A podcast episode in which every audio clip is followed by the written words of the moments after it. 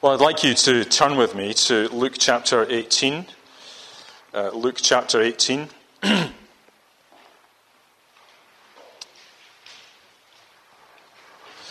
so I'm going to read from 9 to verses 9 to 30, but I want us to focus on verses 15 to 17 uh, as we come to think together about God's Word. Uh, before we read, let's just bow our heads again in prayer. Let's pray.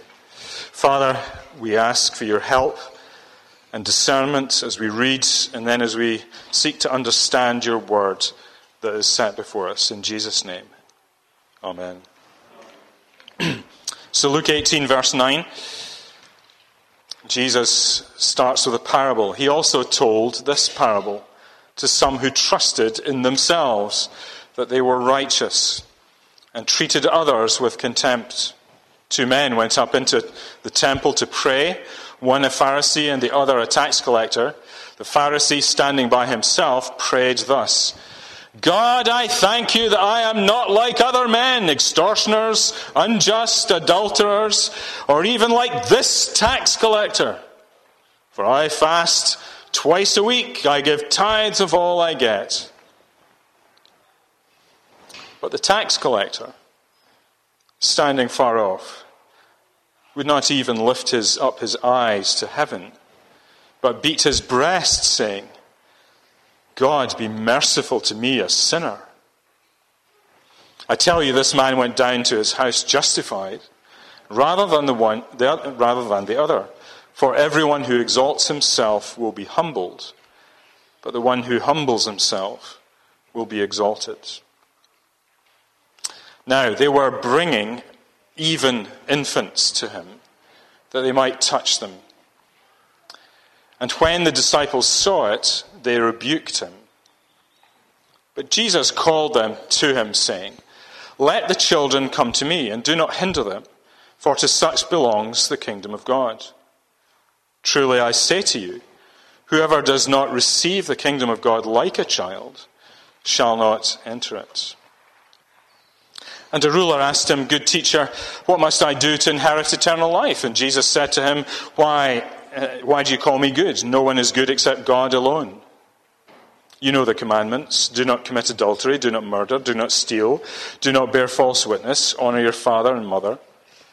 And he said, All these I have kept from my youth. When Jesus heard this, he said to him, One thing you still lack. Sell all that you have and distribute to the poor and you will have treasure in heaven. And come, follow me. But when he heard these things, he became very sad, for he was extremely rich. Jesus, looking at him with sadness, said, How difficult it is for those who have wealth to enter the kingdom of God. For it is easier for a camel to go through the eye of a needle than for a rich person to enter the kingdom of God. Those who heard it said, then who can be saved? But he said, What is impossible with men is possible with God. And Peter said, See, we have left our homes and followed you.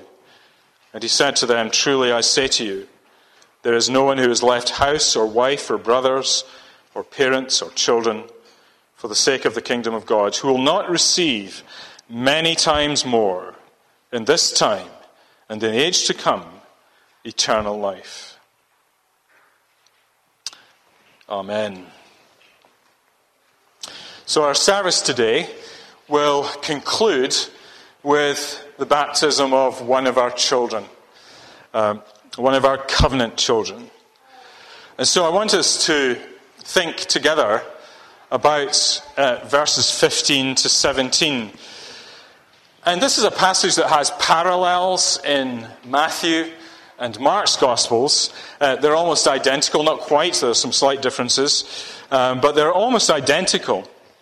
And as you read those verses, you will have noticed that the passage does not mention the question of baptism at all. And because of that, some people will immediately dismiss this passage as being in any way relevant to baptism or who should be baptized. So, the great preacher, uh, the great Baptist preacher of the 19th century, Charles Haddon Spurgeon, who you cannot but love. it's, it's, a delight to read his sermons, and, uh, and you can only just wish that you were there, present, uh, to hear him preach. A wonderful preacher. And yet, when he was preaching on one of the parallel passages in Mark, uh, it was a sermon entitled Children Brought to Christ, Not the Font, which is a great line. Children brought to Christ, but not the font. And uh, in his first point in his sermon, you can find it online, in his first point, he says, This text has not the shadow of the shade of a ghost of a connection with baptism. There is no line of connection so substantial as a spider's web between this incident and baptism, or at least my imagination is not vivid enough to conceive one. And I think he would have said the same about this Luke passage. However, this is a, passage that shouldn't be so easily dismissed. It's not imagination that you need to make the connection, it's just a sound covenant theology that you need. We have. Uh, um, uh, we have uh, been studying God's covenant over the last few weeks. And uh, you need to understand, therefore, how God's covenant works to then make sense of the new covenant and uh, how that plays out uh, at the coming of Jesus. And we've covered all that ground. Um, and uh, so I won't rehash all those arguments here. You can go online, you can go to our website, you can listen to the sermons and uh, catch up there. But what this passage does for us is that it places children, uh, it talks about the relationship between the children of believers in relationship to the, covenant, uh, the kingdom of God. Which is, of course, one of the ways in which the, God's covenant arrangements come to the fore in the new covenant. That's what we covered in our series. The, all the talk of the old covenant, uh, the covenant in the Old Testament, uh, tends to fall into the background as um, we mentioned three things. Uh, Christ comes to the fore, uh, the kingdom of God comes to the fore, and the church comes to the fore. But behind it all is covenant. And so when he speaks about the kingdom of God, He's really speaking about the outworking of the covenant um, that we've been studying together. Um,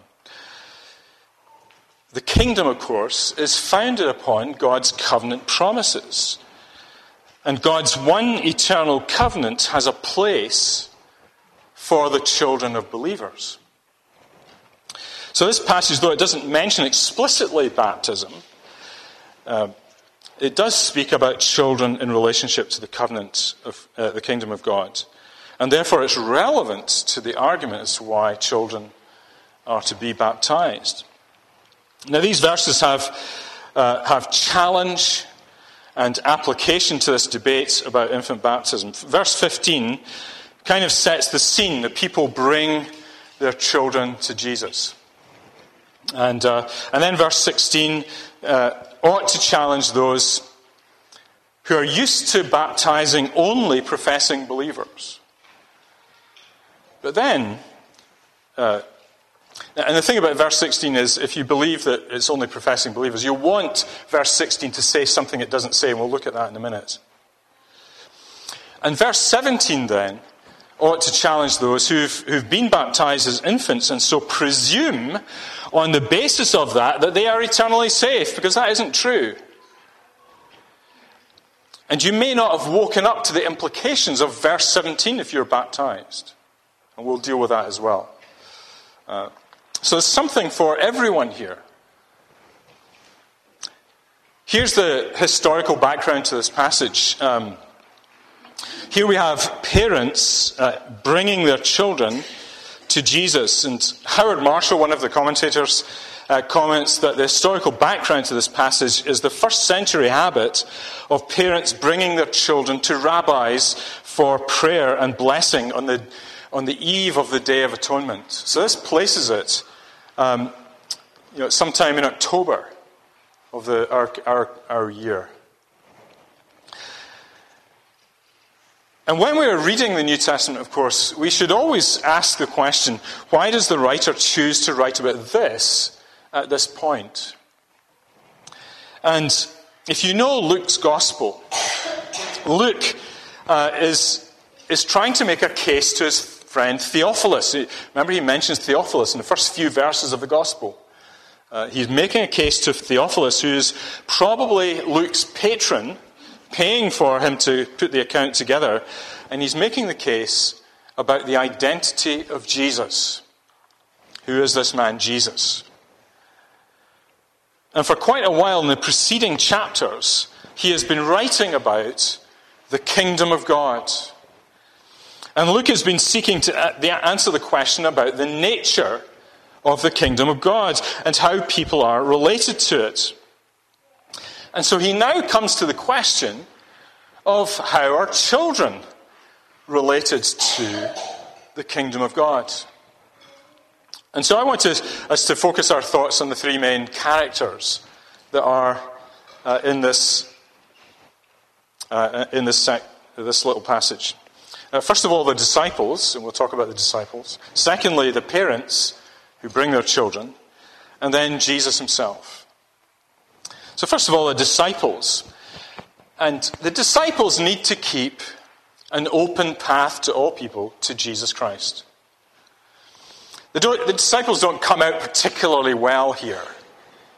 Uh, parents are bringing their children, their infants, to Jesus, but the disciples rebuke them and tell them off for doing so.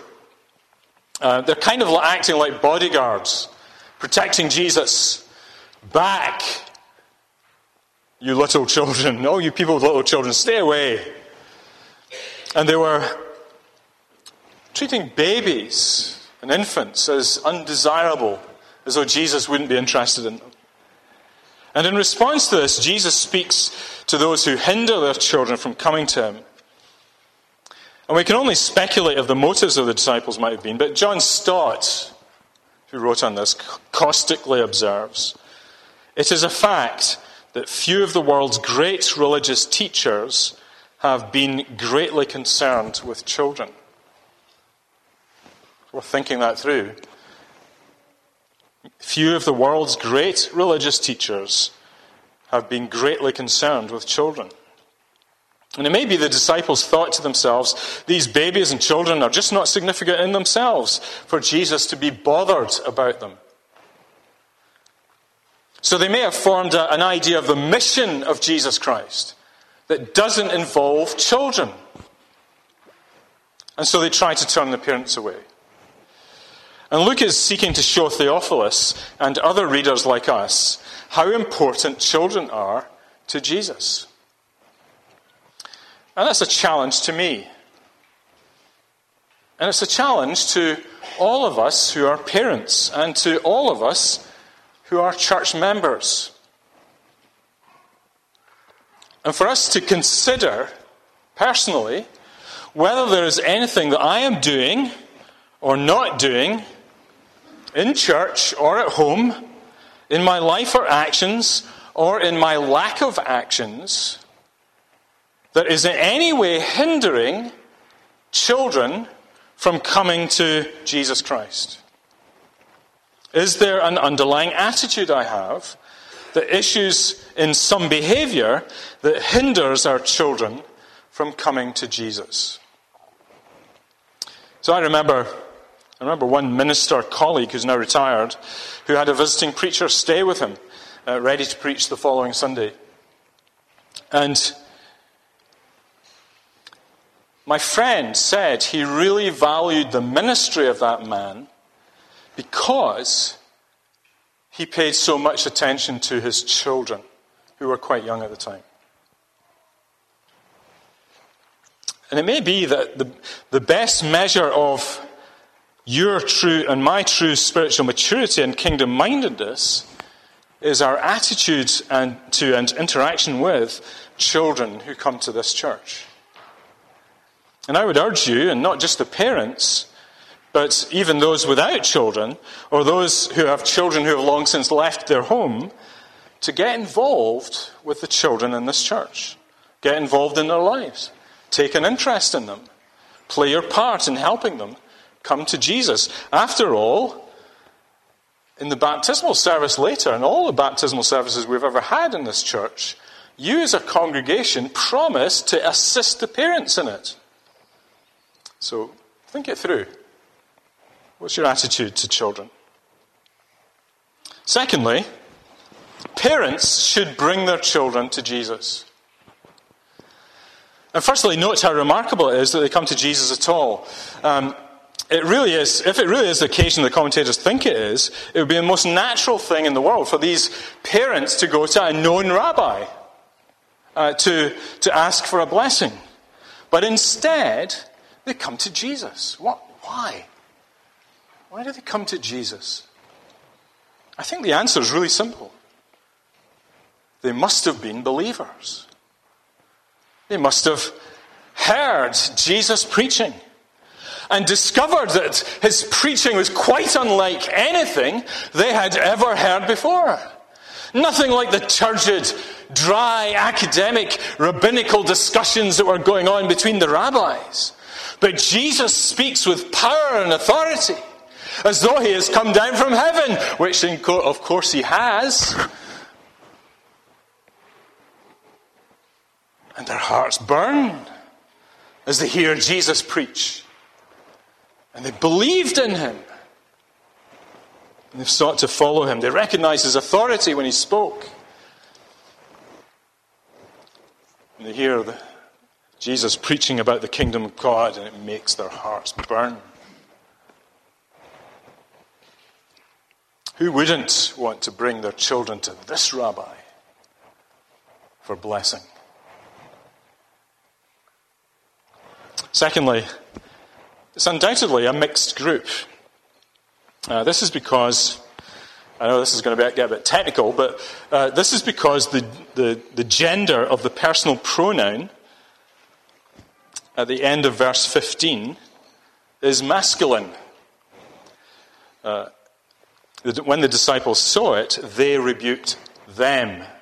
That them is masculine. Now, does that mean it was all men that were coming? No, it doesn't. If you have a, a, it may have been, but it probably wasn't. If you have a mixed group of people, male and female, then the Greek language defaults to the male. And so it is a mixed group of people. And so there may have been couples coming to Jesus. There may have been single men or single women. But the, the important point is this they're all believers who've heard about Jesus Christ. And here's the third thing they brought their babies. Why, why do I say that? It's clear from the words that Luke uses at the start of verse 15. And he's quite, he's quite pointed about it. They were bringing even infants. Now, the word there uh, is is the word brephe, it's plural, brephos, singular.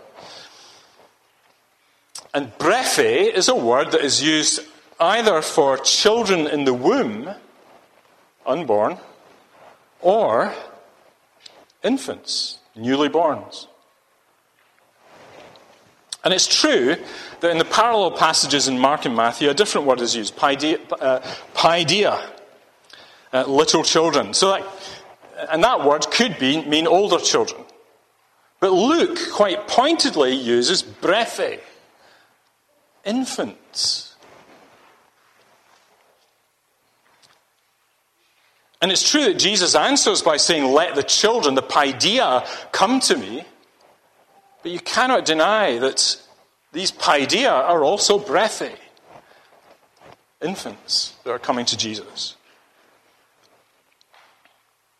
And so Luke is quite pointed about the fact that among the children brought to Jesus for blessing are infants who have no idea what's going on. Interesting. Fourth thing about this, about parents bringing their children to Jesus. This is still a time when the covenant arrangements described in the Old Testament mattered to the parents of children. The passage we read in Genesis 17 showed how important the place of children are uh, is in the, in the covenant of God.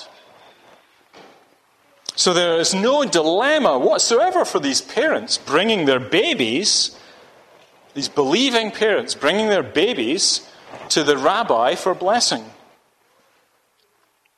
With no doubt in their minds that Rabbi Jesus would bless them. All that mattered to the parents was whether Jesus would accept them. They had nothing to do with whether or not the child was conscious of what was happening, and even less whether the child was able to articulate that they had the faith, a, a, a believing faith. Had nothing to do with it. So, what Jesus does here in blessing these children has nothing to do with the state of the child, but everything to do with the faith of the parent and the grace and acceptance of Jesus himself. Which brings us to our final point. What was Jesus? Uh, Jesus says great things about children brought to him. What does he say about them? Well, he wants them to come to him. He wants his parents to bring their children, whether they are infants carried by their parents or children coming on their own two feet with their parents. He wants them all to come. And if I may say to you, children here today, is everybody listening?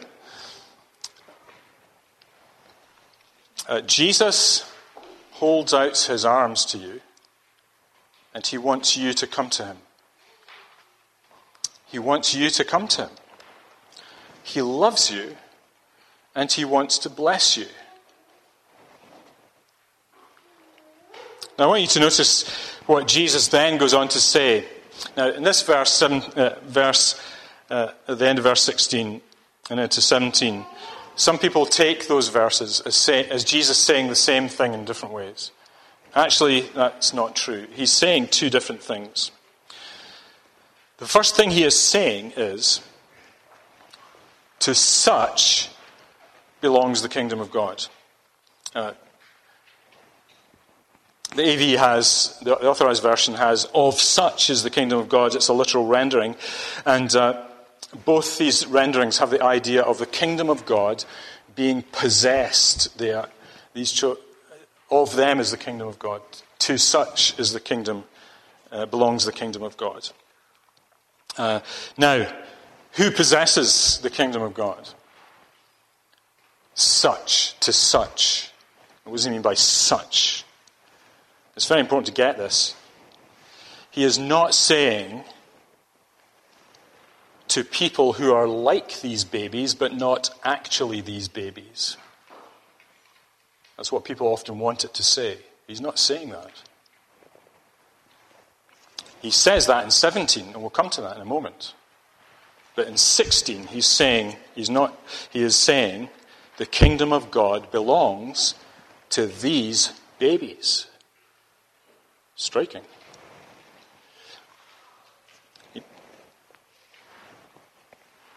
And I say again,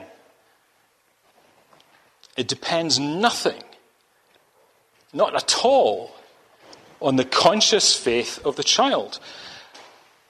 But it depends crucially on the faith of the parents and the willingness of Jesus to receive them, which he does.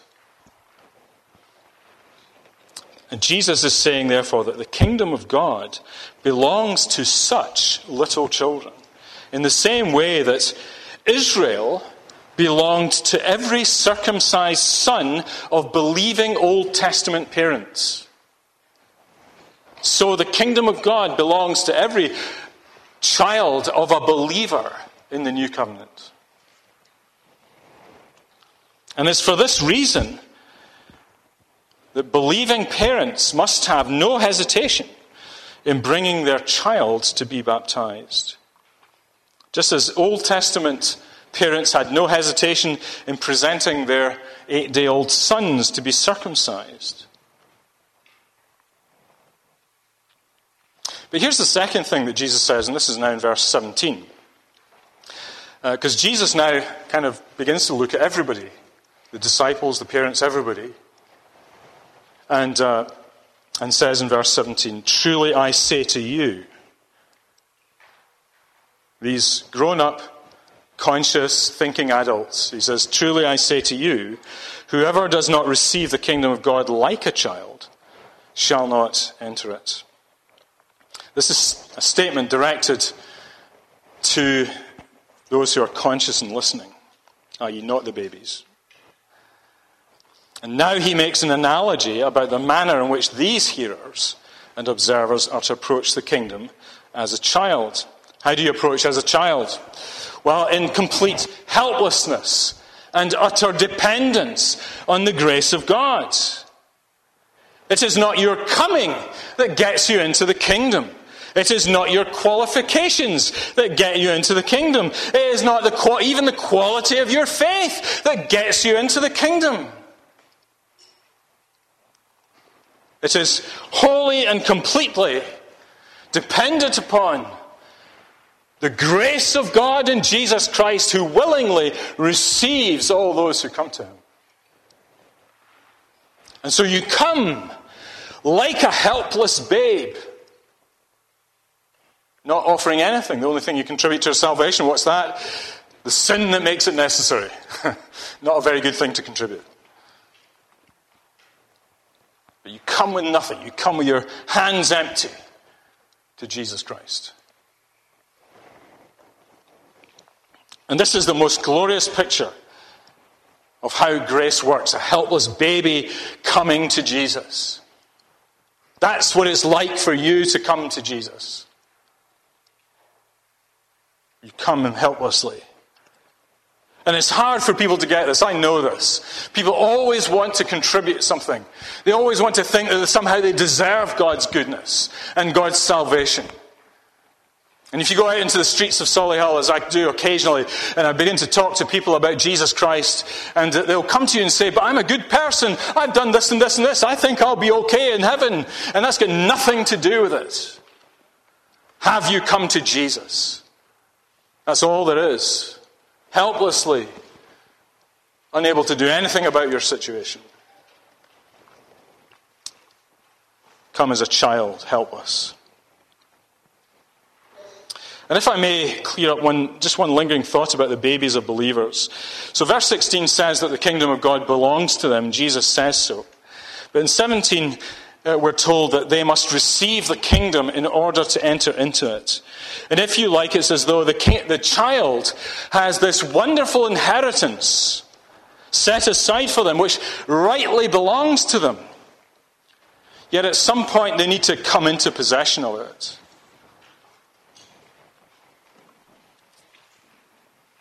And if they don't do that, they cannot have it. And therefore, children, too, need to grow up into a childlike, helpless faith and thereby receive the kingdom of God. For those of us who are parents, isn't this what we long for in our children? We want to see them personally stand firm on the promises of Jesus Christ. And to be able to say without a shadow of a doubt, without any fear, any fears or re- uh, reservations, but with open hearts, Lord Jesus Christ, I receive all that you promise me in your blessing. Amazingly, if I may speak to the children, Jesus has already accepted you because he always calls believing parents to bring their babies and children to him, knowing that the kingdom belongs to them. But now you need to receive it by faith as you grow up. This is the kingdom of God displayed in families. Parents who believe in Jesus Christ, and, and Jesus welcomes their children also, who are the most, in the most helpless of states. And he pronounces his blessing over them and proclaims their right to the kingdom of God. And everyone else is to come with a childlike faith, dependent on their Savior. Let's pray. Father, how we thank you for your goodness to us. We thank you for your goodness to our children who have been, by birth have been born into the covenant blessings. And therefore it's right to baptize them. Thank you, Father, that you have blessed those of us who are believers today. And we thank you that you've blessed our children. And we pray, therefore, that you would help us to be, never to have any lingering thought that we have anything to contribute to our salvation, but instead to come helplessly as a child to our Lord Jesus Christ. We ask him in his name. Amen.